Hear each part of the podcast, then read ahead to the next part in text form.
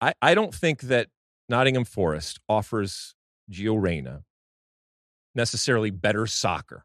Okay. But it may force him to step up and to put on his big boy pants and to get down to work.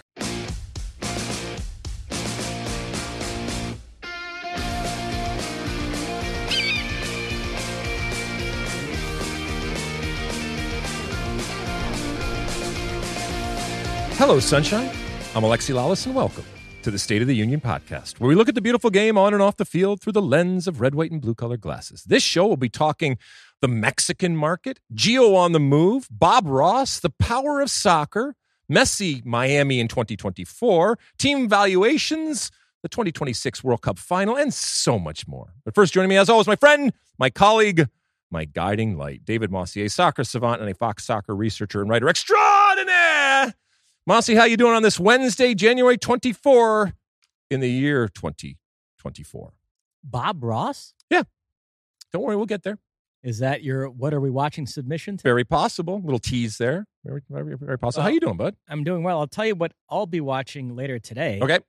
A movie called The Zone of Interest, uh, which was nominated for Academy Award for Best Picture. Really? And once I watch that film, I will have seen eight of the ten that were nominated. Did you see the uh, nominations? I did see the nominations. I, I, I saw all the brouhaha relative to Barbie and who was and wasn't nominated and all that kind of stuff. Typical for Barbie, I guess, you know? So I have not seen a lot of the movies.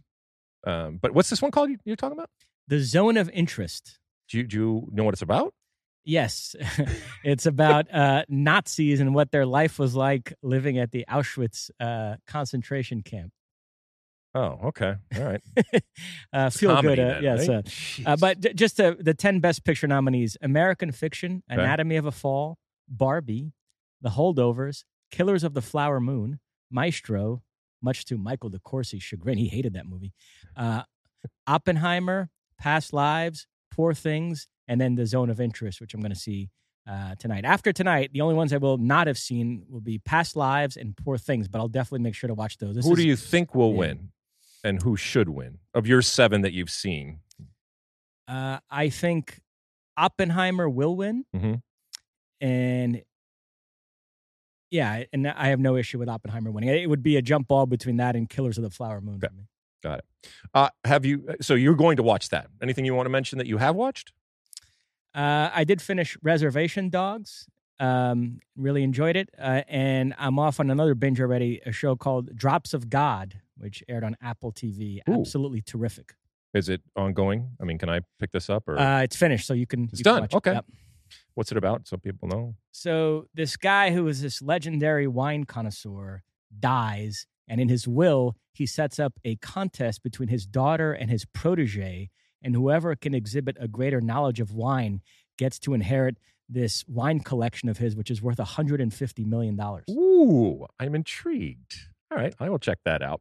Uh, I have one thing that I watched. It's called Paint. Came out in 2023. It stars Owen Wilson, and it is, as you mentioned, it is. I guess uh, on the surface, an homage to Bob Ross. Do people know who Bob Ross is? Do you know who Bob Ross is? Of course, wonderful painter, um, and much more than a painter. So it wasn't just his talent painting; it was his ability to paint, paint quickly. He did landscapes, and it, he did it on television. He had a television show, and almost equal to his talent as a painter was his ability to communicate and almost this zen spiritual type of way that he communicated with his audience over the screen and for people that have watched you will know what i'm talking about so anyway I, I guess the intent of this movie was as to, like I said, an homage to Bob Ross. Now, he, in in the movie, Owen Wilson plays a guy who looks just like Bob Ross, although his name is Carl Nargle, I think is uh, in the uh, the character. But what it ends up being, I guess it was also meant to be kind of this parody, mockumentary, satire type of thing. It does none of those things. Uh, so whatever it tried to do, I don't think that it hit. And you're left with this very strange movie. And it's almost as if, you know, when you go and see a comedian and he or she bombs, and there's that moment when the joke does not hit, and there's this silent and maybe a smattering of applause. I feel like this entire movie is that where they were going for something and they didn't hit it, or the audience can't quite get what is actually trying to be said through it. So it's not it's not really funny. It's not really interesting. And ultimately, I think it was a failed attempt to pay homage to this guy who, if done correctly, could have been both cool, but also funny if you want to do a comedy about it. But, you know, it, it's no Anchorman or, or, or anything like that. So it was just, it was not that good. So two thumbs down. Two thumbs down from me. Oh, all right. Should we uh, light this candle, my friend? Let's do it. Where should we start? We have lots of games to look forward to over the next few days. We're actually going to begin it in Mexico. On Friday, Chivas is away to Tijuana, so Cade Cowell could make his second Liga MX appearance. Before we get to Cade Cowell, though, Chivas making news today because they have signed Chicharito, and this is a return to the club where he began his career. Uh, and you have thoughts? Well, I just think it's worth kind of putting a you know, putting a, an end to what Chicharito meant to the Galaxy. By the way, for those that are watching this show, we have the picture of his uh, unveiling. I mean, Chicharito's gone full on. Like eh, the uh, if I was looking at this and didn't know anything, I'd be like, man, the uh, the, the PBA tour, the Professional Bowlers Association tour, is going to be lit going forward. He's got well, first off, he's dyed his hair, he's got his shades on, and he's got this kind of bowling slash Western fluorescent blue shirt going on. But the post-mortem when it comes to Chicharito and MLS, I think it was the right player to sign at the time. I think you kind of had to do it if you were the Los Angeles Galaxy. Uh, injuries obviously were not great. And playing at a time when the Galaxy as a team was not great certainly didn't help him. I don't think it will be looked at necessarily as a failure, but I think there will be an element of what could have been and what ultimately wasn't. And so his time in MLS and for the Galaxy will be pretty forgettable. And for a star of his magnitude, that is, I guess it's surprising. Although maybe the star that he was never quite materialized, and maybe it was never there ultimately in terms of what he was able to do on the field. By the way, right next to him in that picture is Real Madrid legend Fernando Hierro, who you, you might have played against at some point in your career. Uh, he is a director at Chivas. Yes, I mean, I, I looked him up. He looks he looks incredible, yeah. fit, ready to go, all that kind of stuff. Man, oh man, this is this is going to be interesting. So we'll see ultimately what uh, what Chicharito does back home in the uh, familiar confines of uh, Liga MX. All right, what else? I mentioned Cade Cowell. Uh, Felipe Cardenas wrote a very interesting piece in The Athletic this week about uh, Cowell's arrival at Chivas and some of the larger context surrounding it. Chivas have a policy going back 100 years of only uh, fielding Mexican players. Uh, it's hotly debated in Mexico. Some people think it's noble and something they should persist with. Others think it's outdated in this globalized world we live in. Uh, in recent years, they've stretched the definition of a Mexican player. When Alex Zendejas played there a few years back, a lot of people thought that was already entering a gray area. And now, Cade Cowell signing has some people suggesting that this is effectively the end of that policy without them admitting it. Cade Cowell, born and raised in the U.S., doesn't speak a word of Spanish. He's an established U.S. international. Yes, he's technically a Mexican citizen, but as, as one Mexican journalist pointed out, let's not fool ourselves. Cowell received dual citizenship because his mother's cousin's uncle's great grandmother's granddaughter ate at a Taco Bell. that doesn't make him a player that characterizes the Chivas spirit. So this debate is going on as to this policy and how Cowell fits into it. Uh, what do you make of it? Uh, it always was fascinating to me that this existed and this i guess this concept or it was since it's gone on for so long it's much more than an experiment and you're you're looking into tap into that nationalism and that pride that uh, you know a certain segment of the uh, mexican soccer market out there uh, gravitates to. But it was inevitable as the world has changed as the world has opened up uh, as you know, let's be honest, uh, the world in terms of talent is producing so many more players and potential players that this was going to be watered down. It's untenable for them to continue on like this. So I I don't I'm not sad at the demise of this club. I mean that they were not just successful, but legendarily successful that they were able to do it and create this brand. Maybe a lot of it was this association with what they what they were doing. And part of the reason why they were able to be so successful is they have a fabled youth system that's produced the likes of Chicharito and Carlos Vela. Uh, but uh, yeah, I mean, like I said, I don't think it's sustainable, and you're going to see more and more of this. And when when it comes down to that next generation of Chivas fan, how invested are they really in this way of doing business, if you will, going forward? And how much do they just want to see this team win? It's interesting. Uh, some of the people defending the policy use this age old argument that we've seen in other countries as well that uh, Liga MX teams sign too many foreigners and that blocks the path of young Mexican players. So they like that at least one of the big Mexican teams is devoted to developing Mexican players. Do you buy that? Have you ever bought that argument? I I do think that a league has a, for lack of a better word, a, a duty or a responsibility to the country in which the, in which they play in, and to give opportunities and develop. I mean, again, if you want to do something different, you want to go a different way, that's uh, that's fine.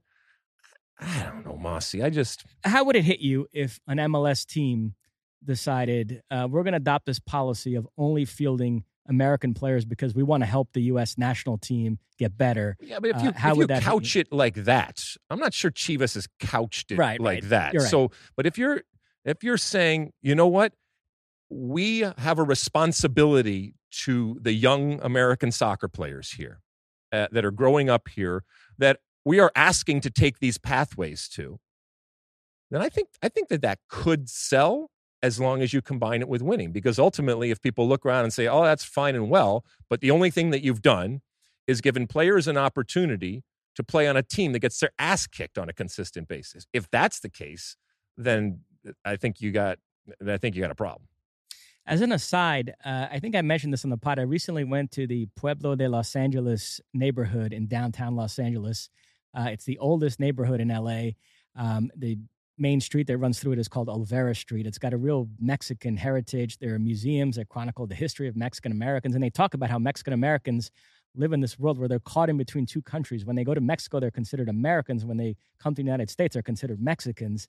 And so uh, this article made me think about that. It, it is a very interesting dynamic with guys like Cade Cowell and Brandon Vazquez that we're going to talk about in a but second. that we've talked about that now for a couple of generations, and that will continue to to change. I mean, we all have our different lineages and, and heritage uh, out there, but that second and that third generation oftentimes considers themselves much more. In this case, it would be American as opposed to what their parents or their grandparents uh, were, and so that I think just as a as a function of time will will will dissipate.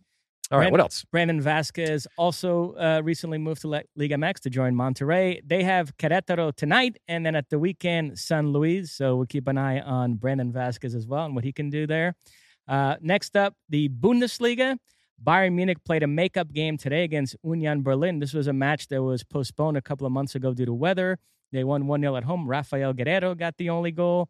Uh, Brenden Aaronson came on in the second half for Union Berlin. This knocks down the gap between Leverkusen and Bayern to four points. At the weekend, Bayern are away to Augsburg in the Bavarian Derby. Leverkusen hosts Jordan Pefok and Borussia Mönchengladbach. Uh, Dortmund are home to Eric Wynalda's former club, Bochum. The big question is whether Gio Reyna will still be a Dortmund player come Saturday. Uh, it seems like his situation might be coming to a head here. Over the last 24 hours, Nottingham Forest and Marseille have emerged as the likeliest destination. Sevilla still being mentioned as well. But let's focus on Forest and Marseille. U.S. fans on Twitter don't seem enthused about either option. What do you make of it? So, if Gio Reyna has come to the conclusion, and again, we all look at it from the outside, but internally, that this cannot continue because no matter what he does, he is just not in their plans then obviously you have to move. And I guess the sooner the better. is this a good situation for him? I, I don't think that Nottingham Forest offers Gio Reyna necessarily better soccer. Okay.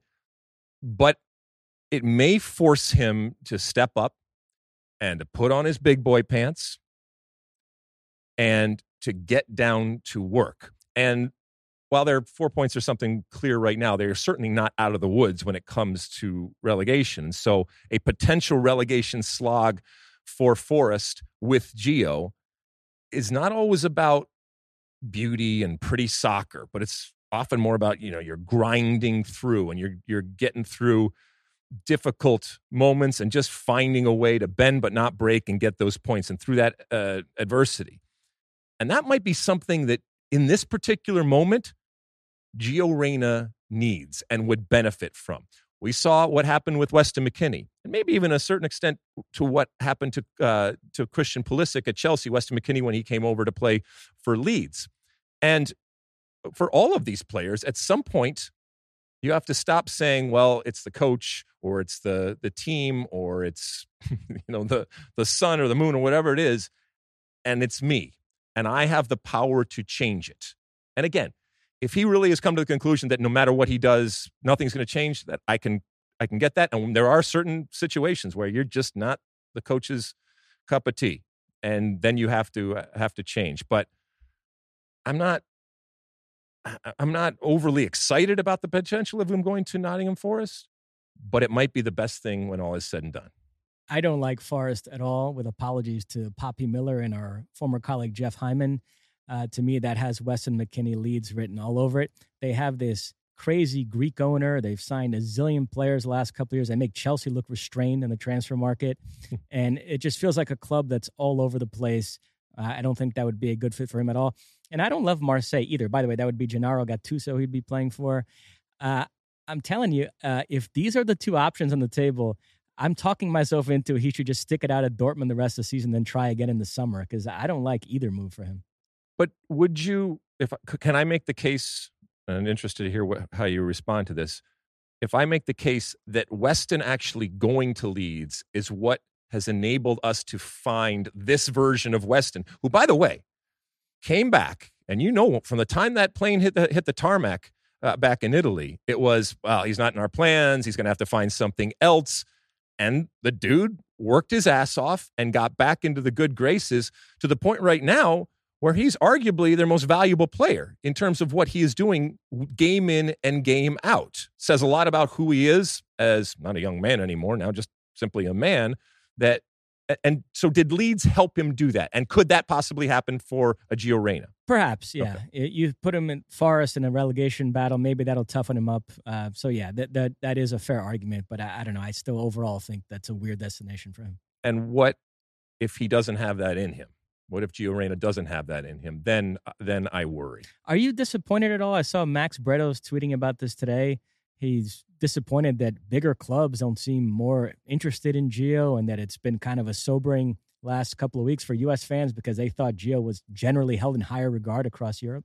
Well, I mean, if he is a stock, right? He he burst on the scene like uh, you know a, a crypto thing or whatever, and everybody was going crazy and I think that there is, I mean, he's an incredible player. He's got great talent, but it was all based on potential and based on this growth that ultimately didn't come to fruition at, at Dortmund. So I don't think that that stock has come down is is unfair, and it's happened to other players, and it can go back up.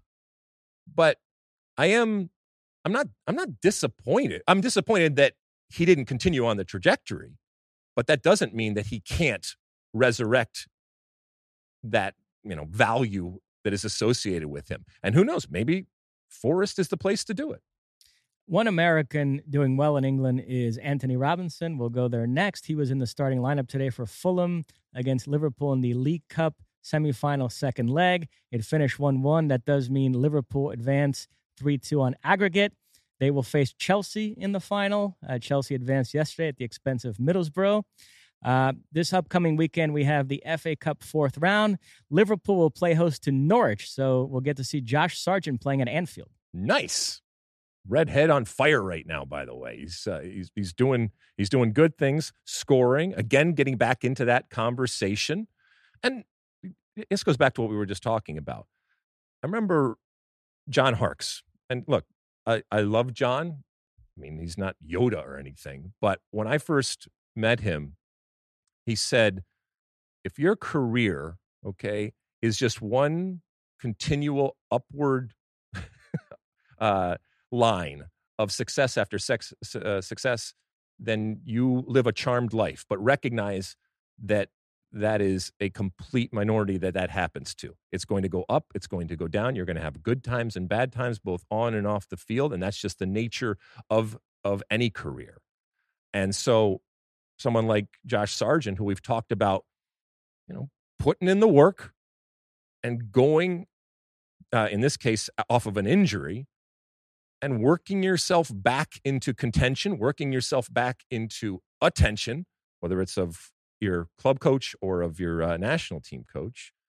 And in doing so, changing the value and ultimately maybe even the perception of who you are today versus a year ago or two years ago.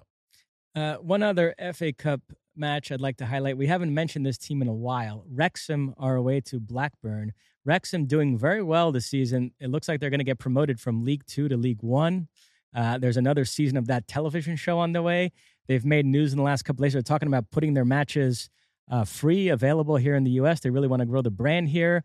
I know this story kind of rubs you the wrong way a little bit, but uh, doesn't rub me the wrong way at all. What is your problem? Why are you doing that? Stop poking.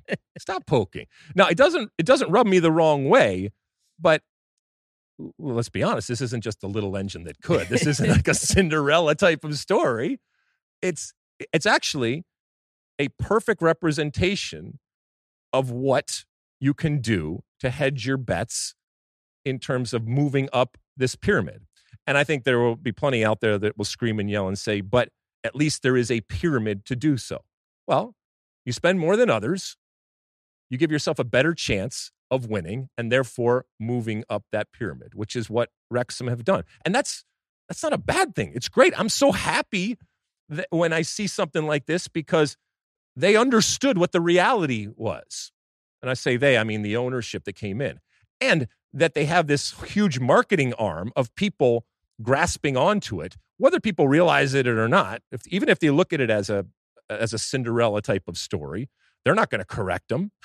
so, you know, to the victor go the spoils, and they keep winning, and they keep if they keep moving up, that's great. It'll be interesting to see if at a certain point the money becomes something where they need to continue to add uh, maybe other owners uh, because those zeros start to add up after a while, even if even if you're winning and even with the payments that you get as, when you're going up. In Spain, we had a Copa del Rey quarterfinal action the past two days. Yesterday, Celta Vigo fell 2 1 to Real Sociedad, but the Vigo goal courtesy of Luca de la Torre. Today, uh, Girona fell 3 2 away to Stu Holden's Mallorca. At the weekend in La Liga, Celta Vigo will host Girona, who are the league leaders. But uh, let's not bury the lead here. Luca de la Torre all of a sudden scoring goals. Is that is, it, is that a question or is that just a statement? I'm I'm excited. I'm I'm happy for him and what he is doing. By the way, during the uh, game today, Stu was texting back and forth with me, and it's just eh, he lives each and every moment, each and every goal, and back and forth. And this guy's the best player in the world, and then this guy's the worst player in the world, all within a matter of minutes. It's I mean, they're off to the semis. This yep. could happen. This is rarefied air for would them. Would he go to the final, presumably, if they're in it? Oh, I would think so. I mean, you you give Stu a half a chance to get to LAX, and he's he's off. Speaking of Stu Holden's Mallorca, they host Real Betis this weekend in La Liga.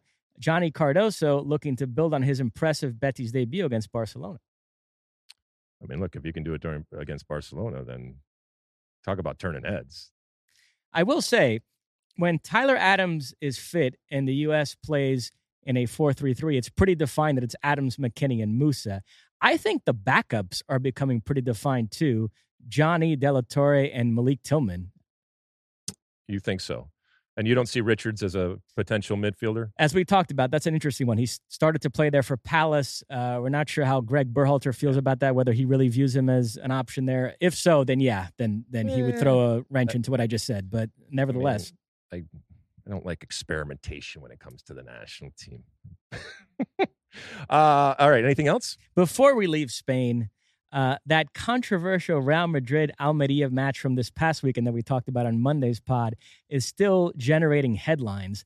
Now, La Liga, they released the audio from VAR decisions, but there was another play in that game where Vinicius, away from the ball, punched an Almeria player and the VAR guy spotted it, but for whatever reason didn't alert the referee. And that audio leaked and a Barcelona journalist somehow got his hands on it and put it out as further evidence of this pro Real Madrid bias. La Liga is furious, trying to figure out how it leaked. The referees from that game, meanwhile, are getting death threats and needing police protection. Uh, so it's all gotten very ugly. The discourse between Real Madrid and Barcelona, Barcelona are talking this up as if this was the scandal of the century and that this whole La Liga season is tainted now. Real Madrid claimed that they're only doing that to deflect from their own scandal, that Negreira case. Uh, they said that Xavi's whole Barcelona career is tainted. Uh, so Jeez. nasty stuff, huh? Wow. I mean, I, I not that they're doing even close or remotely the same job in terms terms of importance, but I look at the VAR now, especially in in a league like this, where they excuse me, where they do put out the uh, the uh, you know the the recordings as like a uh, an air traffic controller, in that it's all being recorded. You should know that it's all being recorded, and yes, their representatives have a responsibility to protect them to the extent that they can, but just recognize that everything that you say could possibly be, become public and then act accordingly. But maybe maybe there's something to all the uh, tinfoil out there, Mossy. You know, the, the back and forth between Real Madrid and Barcelona and these scandals, it's very Michigan, Ohio State's Michigan sign steely from this past season. There are some echoes of that.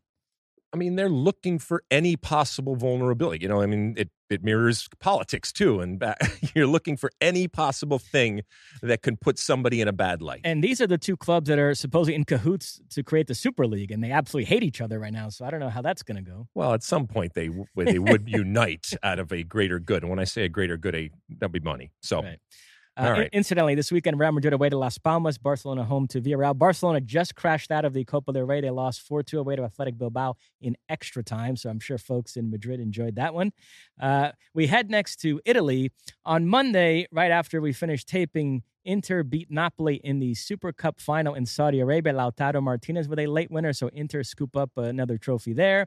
The big one in Serie A this upcoming weekend, AC Milan play host to Bologna, which is Pulisic and Musah versus Sean Sullivan. Quite the American showdown. Wow. I mean, what what does he do in a situation like this? I don't know if you recall this, but way back in the Alex Dowd era of the State of the Union podcast, previous producer for State of the Union. Yeah, for those when, that don't know. When uh, and God knows what he's doing now.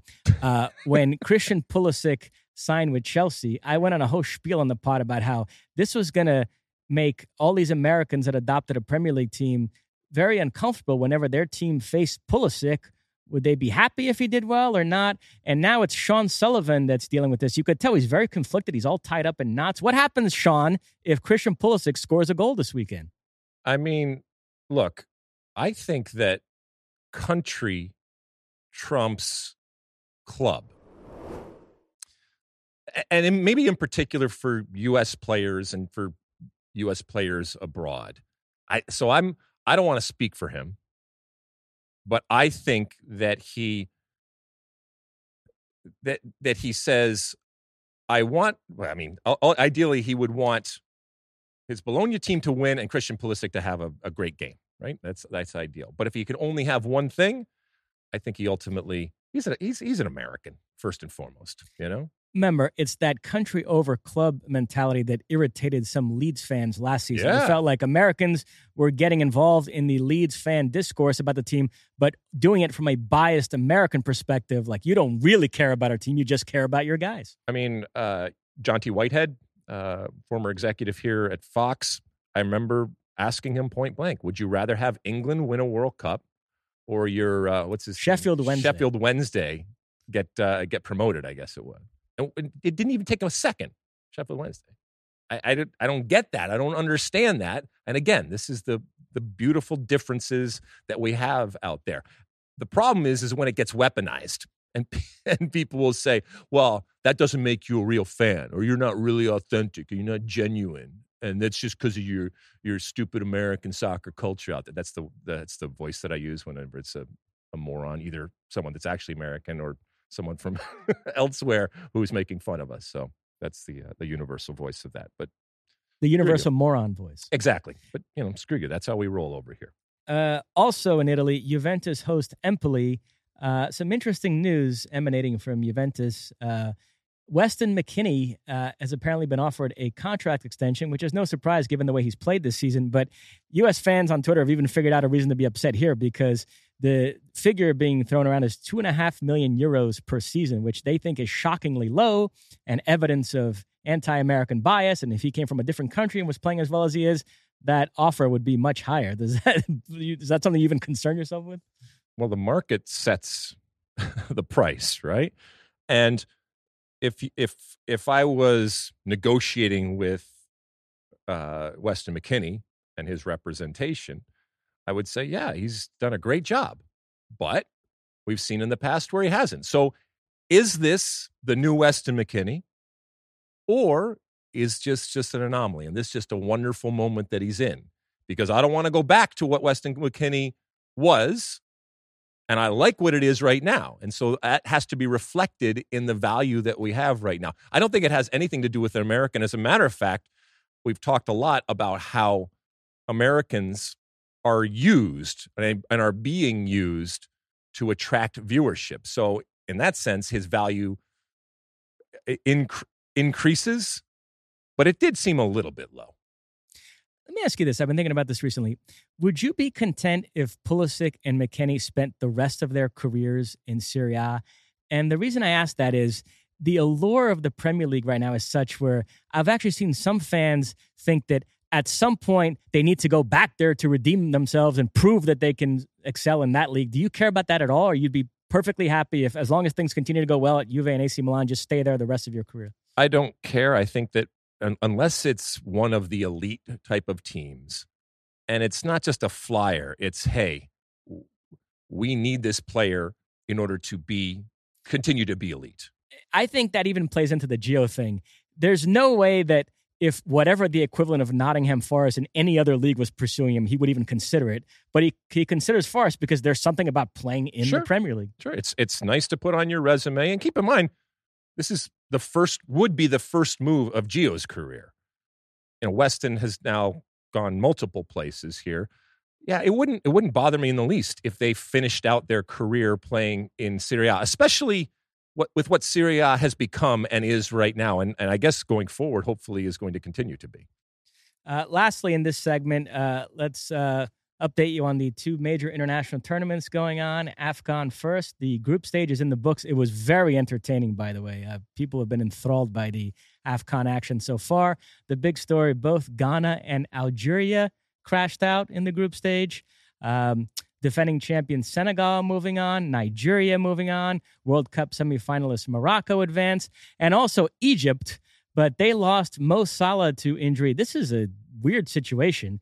There's some disagreement about how serious the injury is, how long he's going to be out. He's gone back to Liverpool to recover, but Egyptians are still holding out hope that if he gets fit enough, he might go back to the Ivory Coast to play in AFCON if in the semifinal or final if Egypt are still around. That's very odd. He's the captain of the team you figure if there's a chance of him still playing in the tournament, he'd stick around there. Why would he go back to Liverpool and then go again to so the Ivory Coast? Is he coming back to get treatment? Is it, do they feel like it's better treatment there, or they they just feel that once he's back, we, we can lock the door? What's I, going on? I don't think he's making it back to AFCON. I think Liverpool are going to fuzzy it up and say he's not healthy enough, and and so you're already seeing some stuff now. Oh, the injury is is more serious than initially thought. And so maybe he's not going to recover in time. I think Liverpool are going to do everything they can to fuzzy that up and make sure that he's not going back to that tournament. But it is it is nice to see so many you know teams and teams that you don't talk about or that you don't necessarily see in the uh, in the knockout stage of any tournament, especially a big tournament like this. And it's given us surprises. And you mentioned big teams that are out, so I'm I'm cool with that. And then in the Asian Cup, the group stage not over yet, but uh, some teams we can already highlight. Uh, host Qatar with three wins out of three. Akram Afif having a great tournament so far. Um, Three wins out of three for for Yep. Qatar. Iran, which is a team the U.S. beat in the last World Cup, they had a great group stage, three wins out of three. Iraq with three wins out of three, including a win over Japan. And let's pause there for a second.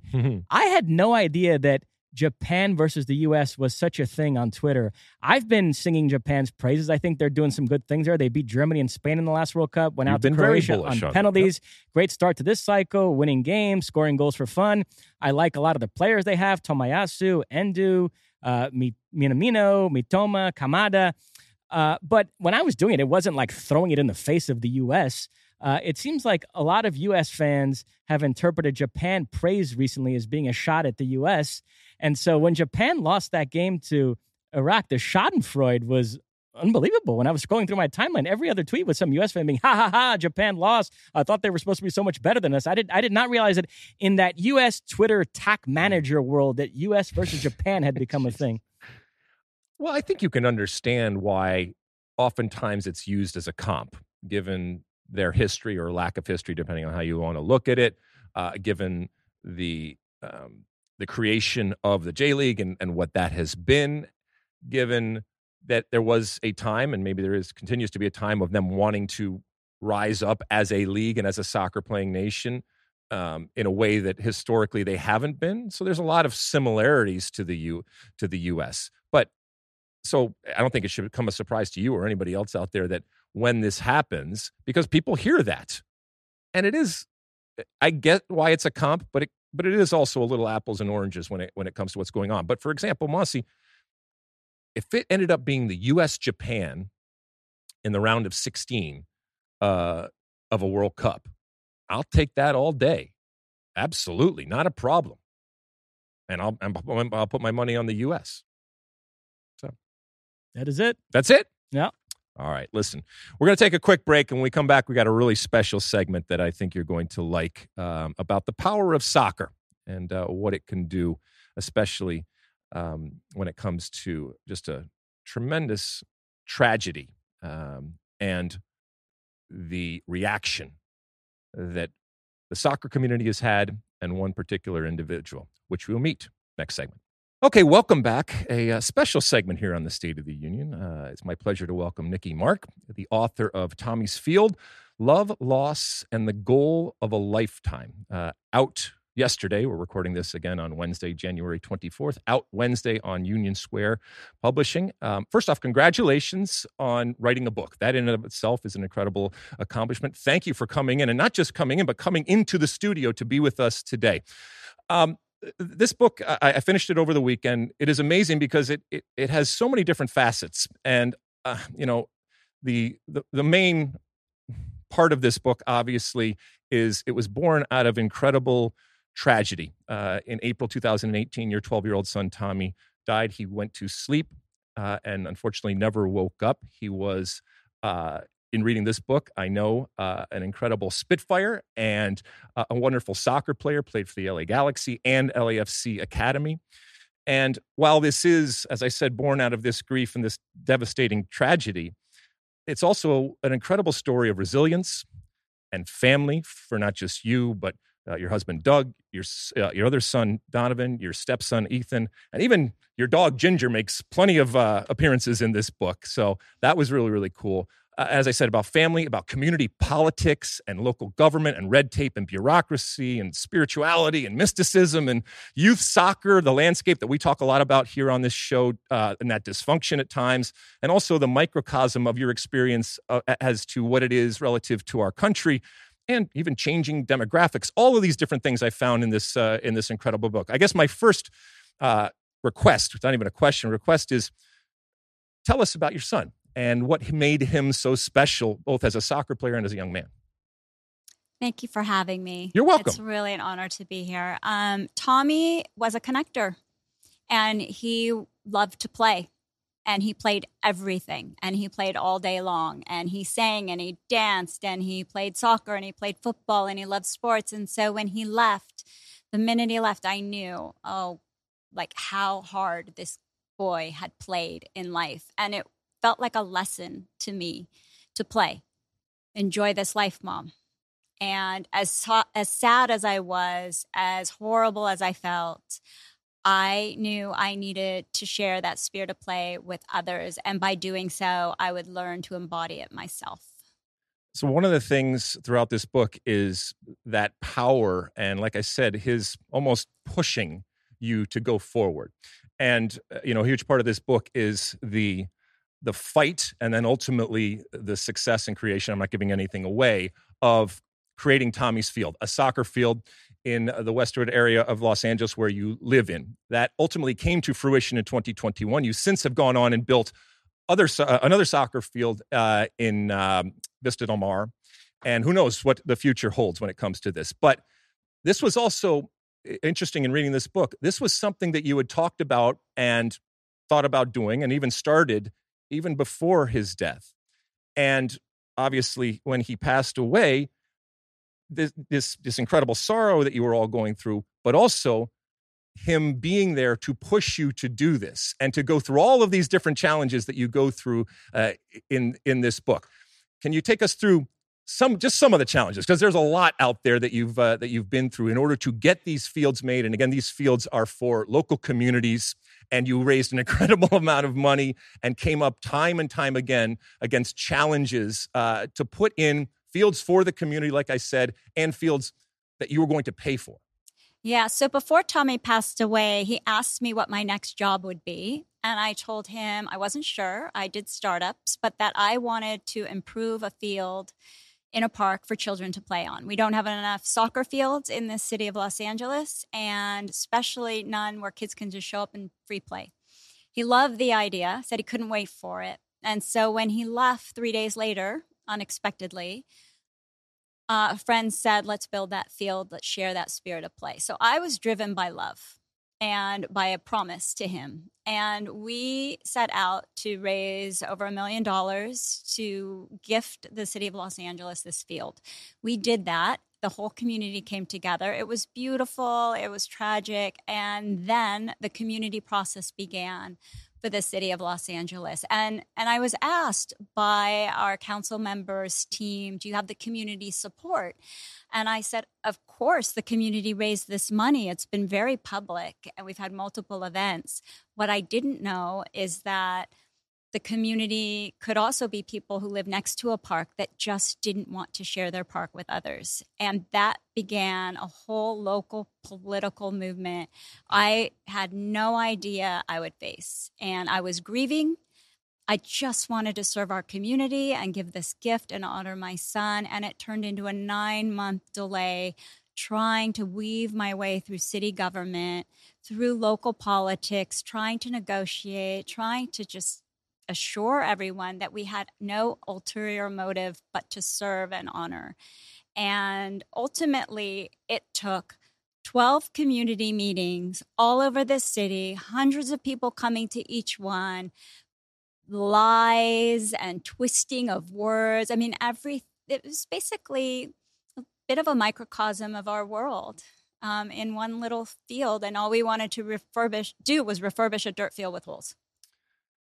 I mean, some of the scenes that you paint here, and actually some of the characters that are that become characters in this book, uh, and almost you know villains at, at times. Uh, but you you work you work through that, and the whole NIMBY type of thing, not in my backyard that, that you mentioned. Did you find that a lot of these people that were against something like this weren't even necessarily against upgrades to a park or soccer for that matter? But just the power that they felt to be against something and to push back on it, and almost this strange human characteristic that we probably all have a little bit of, but it comes to the fore in these types of uh, types of situations. And how did you how did you work around that? So the old school political leaders in Westwood and uh, around the park, they were upset that we did not approach them first but I did not know they existed. I was a grieving mother. I was a businesswoman. I had never been involved in local politics like this. And so it was all a surprise to me. And I just figured we can fix this. It's all fixable. The only thing that's not fixable is Tommy, but everything else we can fix. And nobody understood that these types of problems are so silly and man made when you go through a loss like I've been through. So I really just kept optimistic that we would find a way.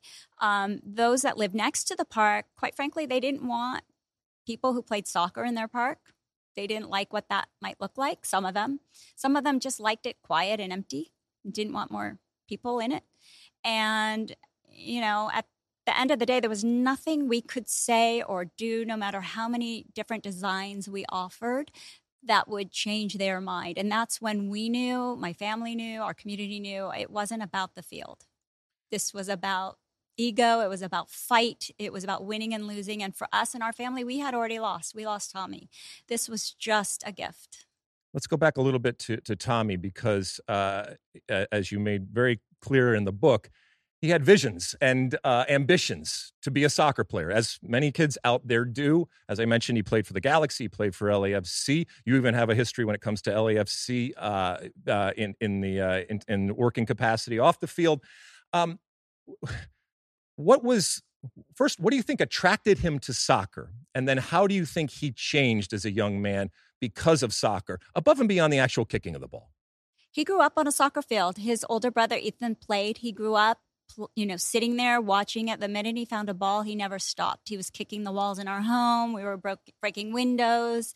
And quite frankly, we became a soccer family and we loved every minute of it. And we still do. And I think that soccer, I really didn't know this until he left, how much it teaches you about life you know, learning to receive and to give and to connect and to attack and defend. I mean, these are all aspects of life that we need to learn. And he studied it and he practiced it. And I think what he probably loved most about it is how it connected him to people because he was such a connector. Anywhere he went, he'd pick up a ball and just start playing. He made friends within seconds because of the ball and the game. And so, anywhere we traveled, anywhere we were, old, young, didn't matter their background, he played and he had a smile on his face when he did and it was beautiful to see.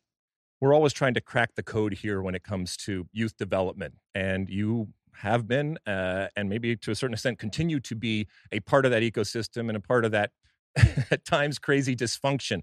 Uh, if you had your way and you were given the opportunity to to do things and to change things out there what do you think needs to be done to and again not just produce better soccer players because we can certainly do that but but ultimately through soccer to produce better young men and women who are then going to go on and lead in our case what i feel is the greatest country in the world in the united states but using soccer to to to acquire those skills yeah, you know, I'm at the ground level on the field with the kids. So we're at, I'm at the bottom of the system. And what I've learned through this healing journey of mine is that change happens at the bottom but you need a vision.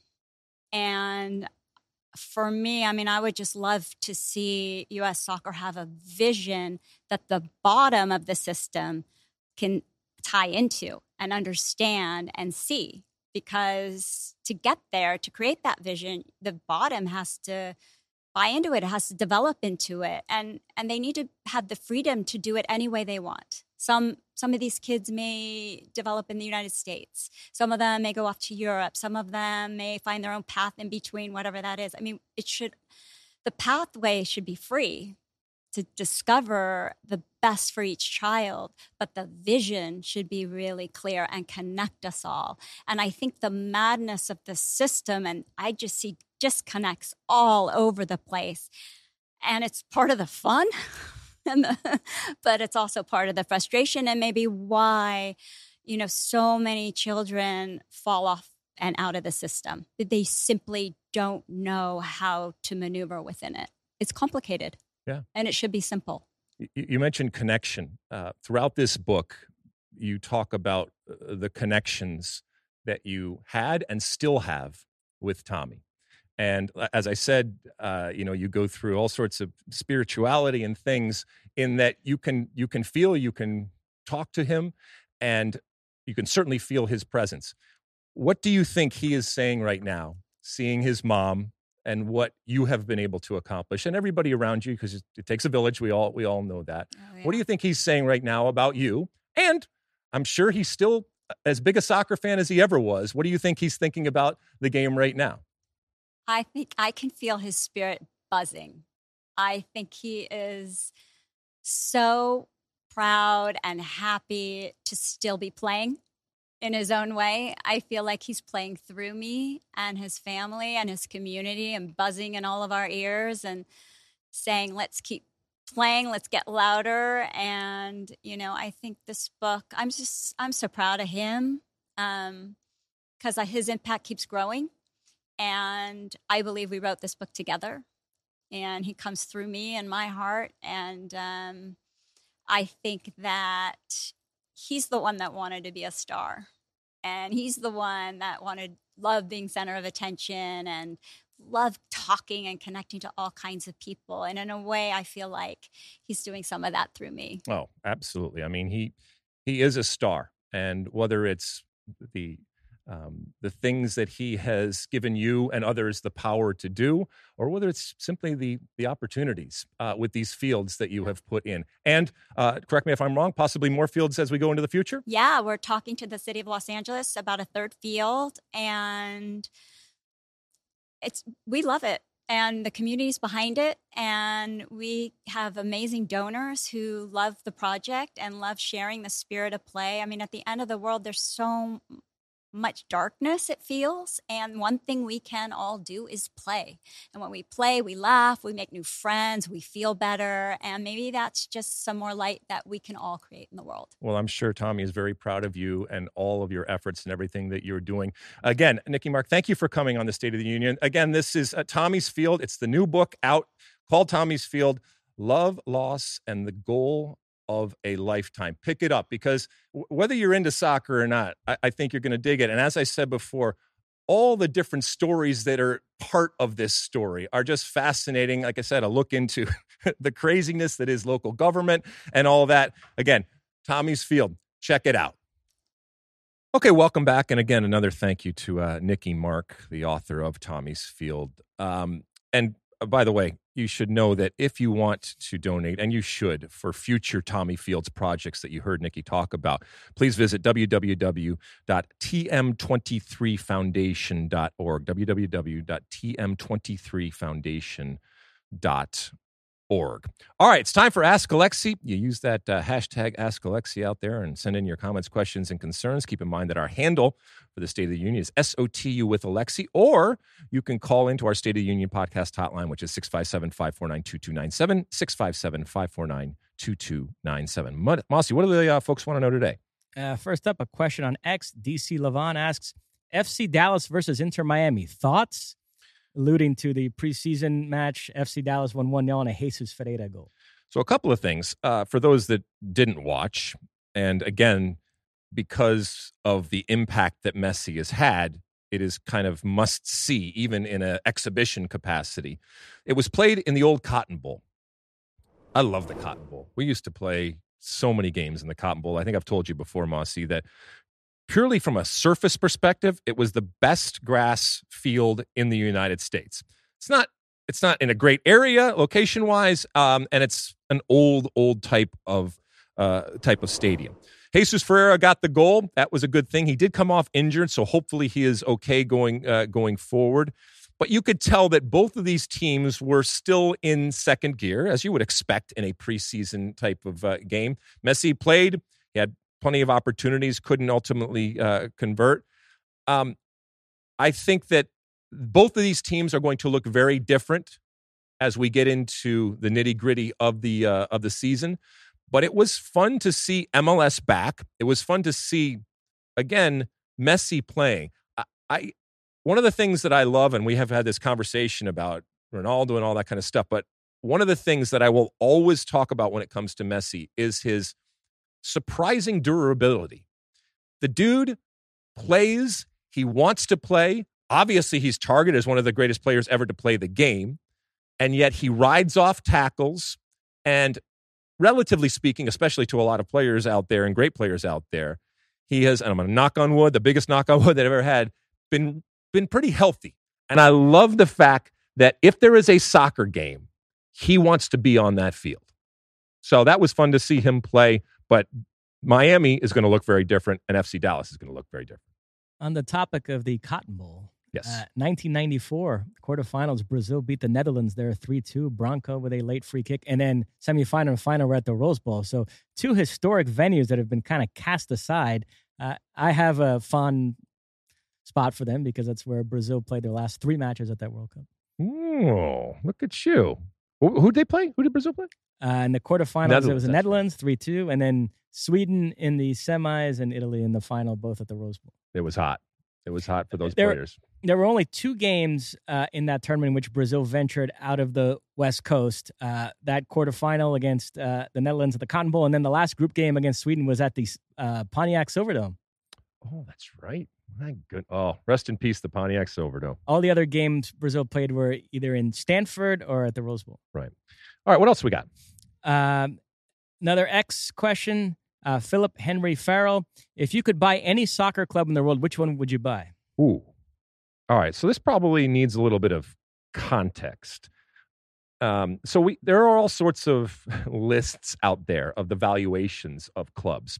So just to give you an idea, let's let's pull this one up in terms of the you know the most valuable clubs out there, and this one actually comes from uh, what is it? Uh, soccer or uh, Transfermarkt. There we go. Transfermarkt.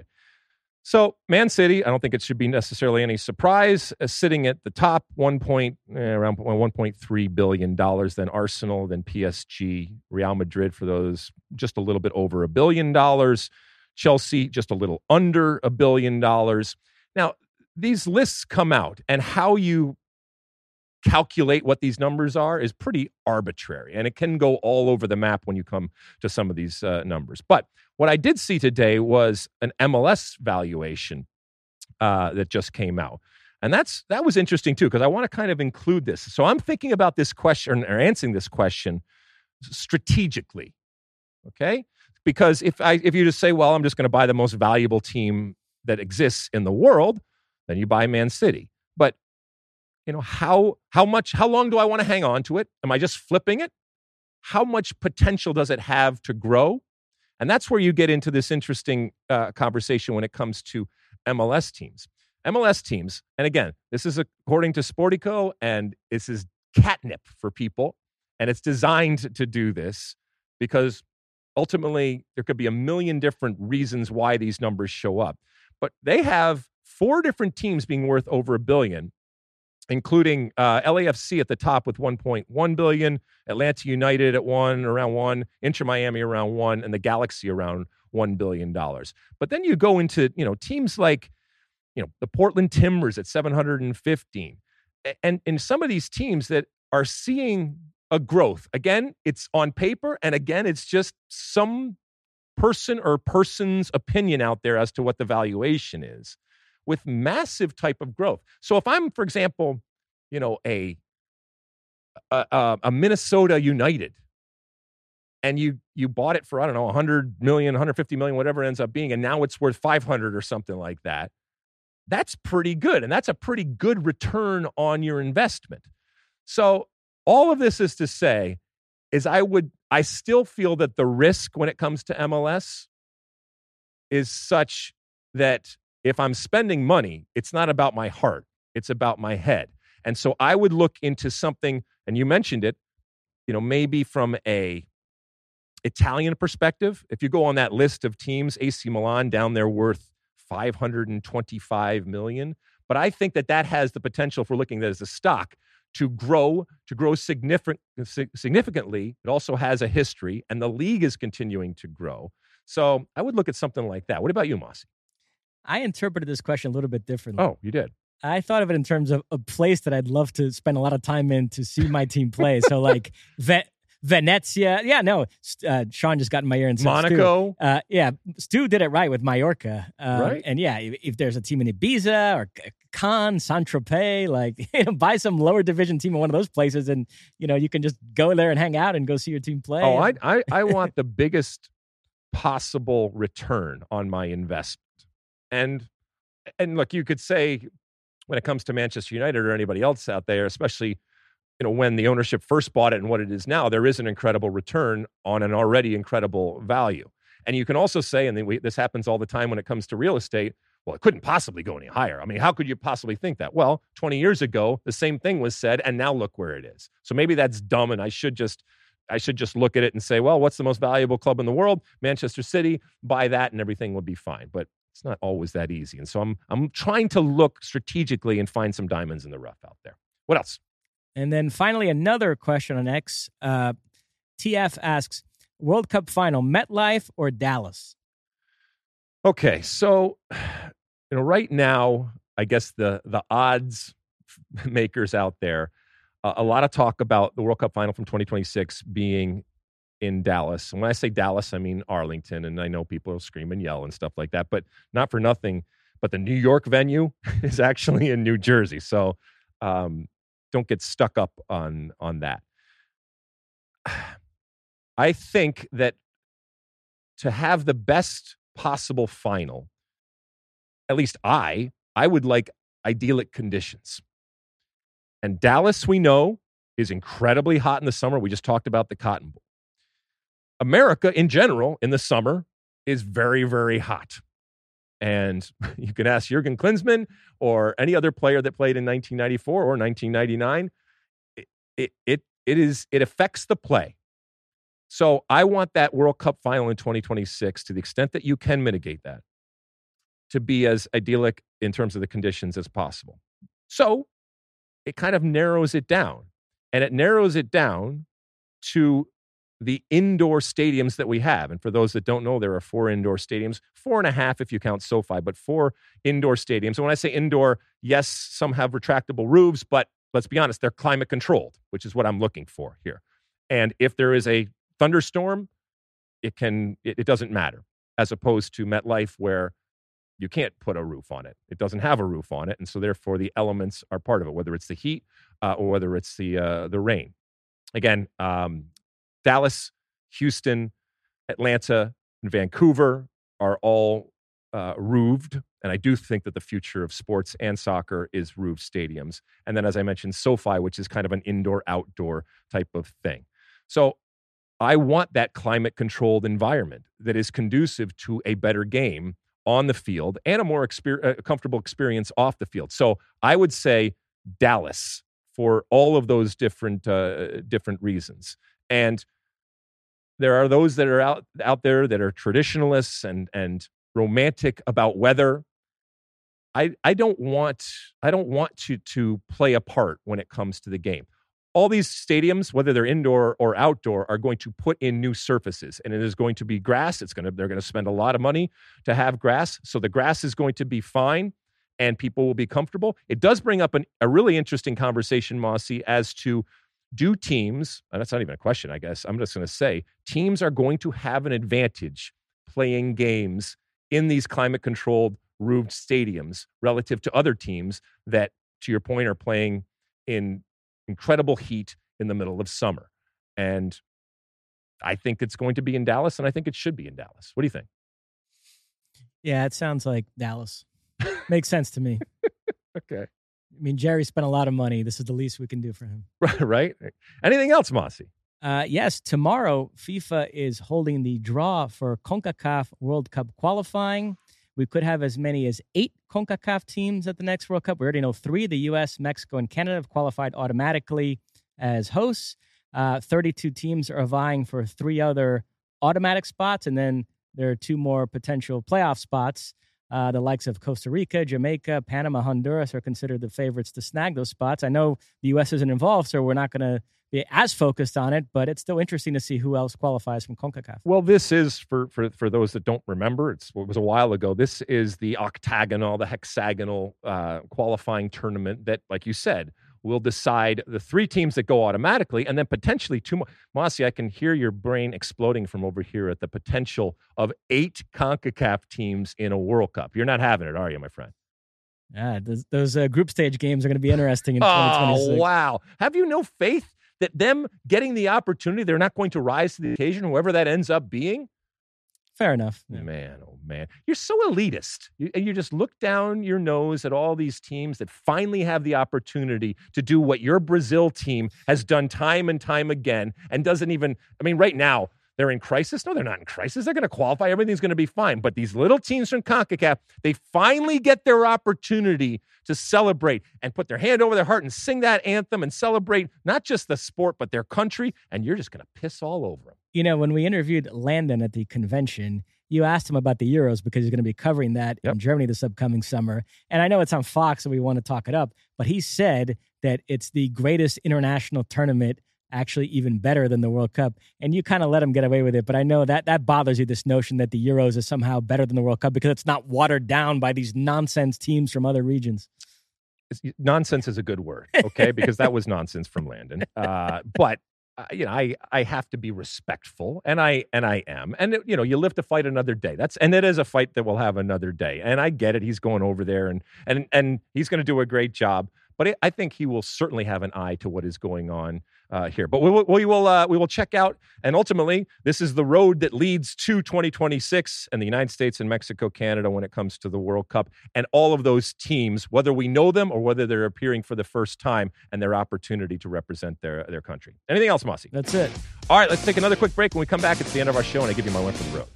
Okay, welcome back. It's the end of our show, and at the end of each and every show, I give you my one for the road. I want Mossy to kind of set this up, but before we do, Mossy, you know, we, we record this and stuff just kind of happens, and there is some breaking news. And by the time you listen to this or watch this, maybe this will be flushed out a little bit more, and it's something for us to keep an eye on going forward. But let the people know what's going on. Yeah, Tom Bogert reporting that uh, Russian club Spartak Moscow made a $13 million offer to FC Dallas for Jesus Ferreira. Whoa. Dallas accepted it. Jesus Ferreira was willing to go. He was negotiating personal terms, but MLS stepped in and said no, that uh, they would not permit uh, an MLS player to get sold to a Russian club given what's going on in the world right now. Very interesting story. Damn. Wow. All right. Well, this is definitely something to uh, to keep an eye on. Something else to keep an eye on, Mossy, is, and this is not necessarily something new. It's kind of an evergreen type of thing, but it just keeps coming up, and I think it's worth uh, worth talking about. Is the gold in them there hills that leagues around the world see in the United States market? Uh, please elaborate. The uh, president, Lorenzo Casini, was speaking at a summit in Saudi Arabia and discussing uh, Italian football's decision to hold their Super Cup in Saudi Arabia. And he also talked about the possibility of them staging Serie A games in the United States. Ooh.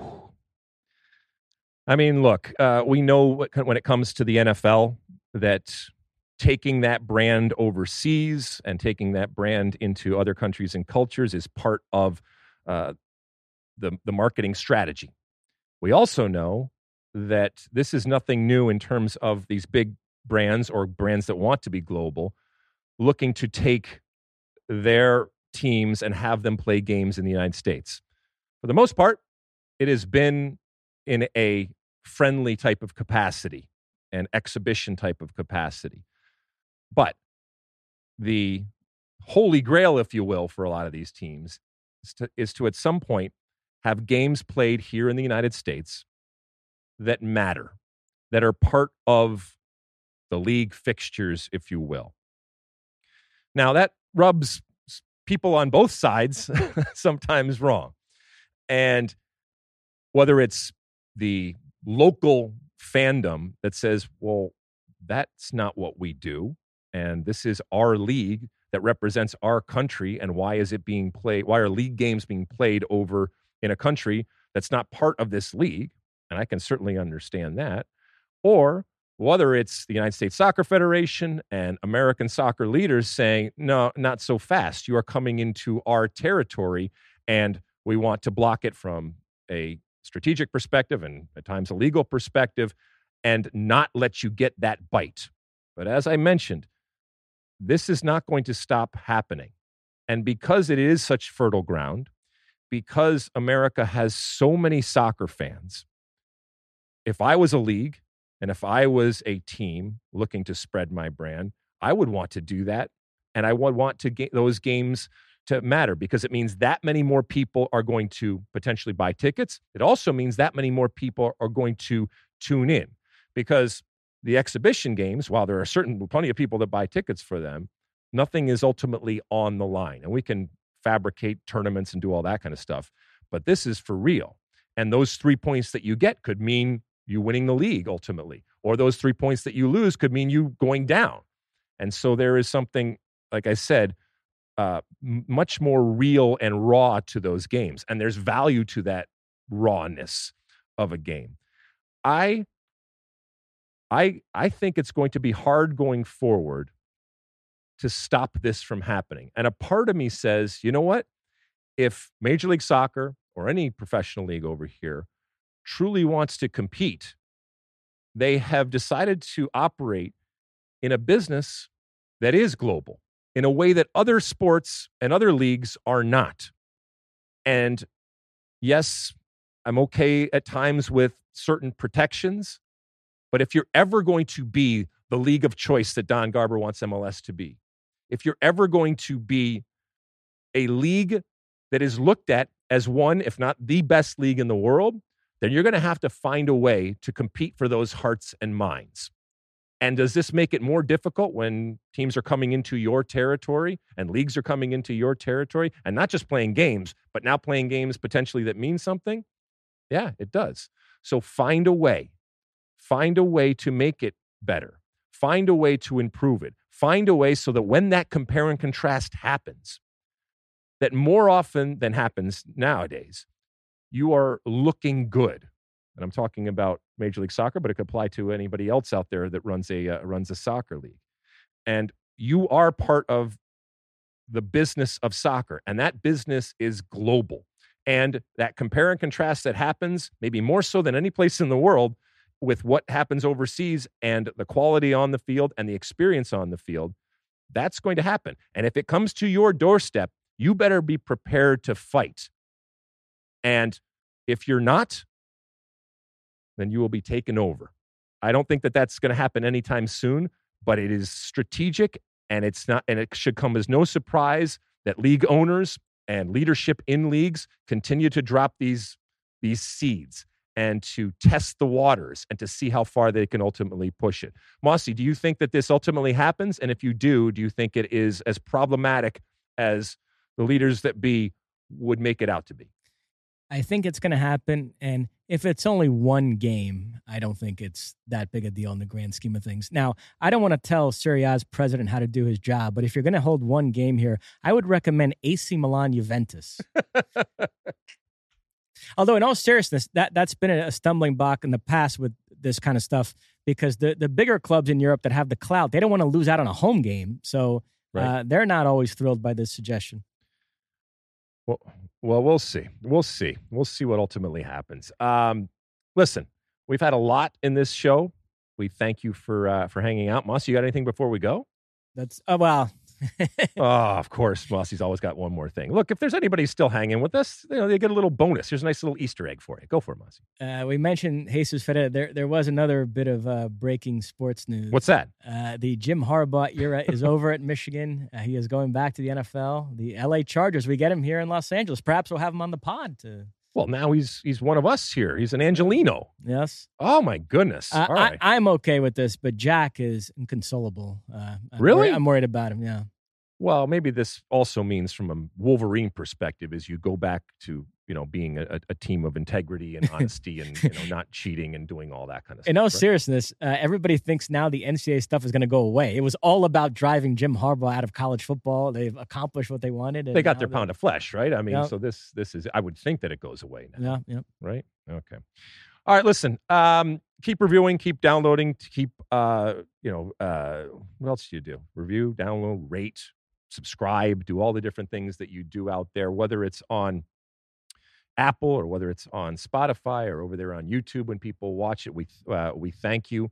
Um, again, another you know heartfelt thank you to Nikki Mark for coming on the show and coming into the studio today uh, to talk about uh, her book and to talk about her son. Uh, that can't be easy, but I think you if you saw and you listened you recognize that it is you know, something that is near and dear to her, and she approaches it with incredible passion and kindness. And ultimately, when it comes to soccer and what uh, her son Tommy has done, um, as I said, the fields that you have uh, now because of him and uh, the good that is being done in his name, uh, I think she should take great pride in that. And I think we should all take great pride in that. So thank you very much, uh, Nikki Mark, for coming on. We will talk to you again next week. As we mentioned, news breaking, so there's all sorts of stuff for us to talk to you about. Uh, but until then, and as always,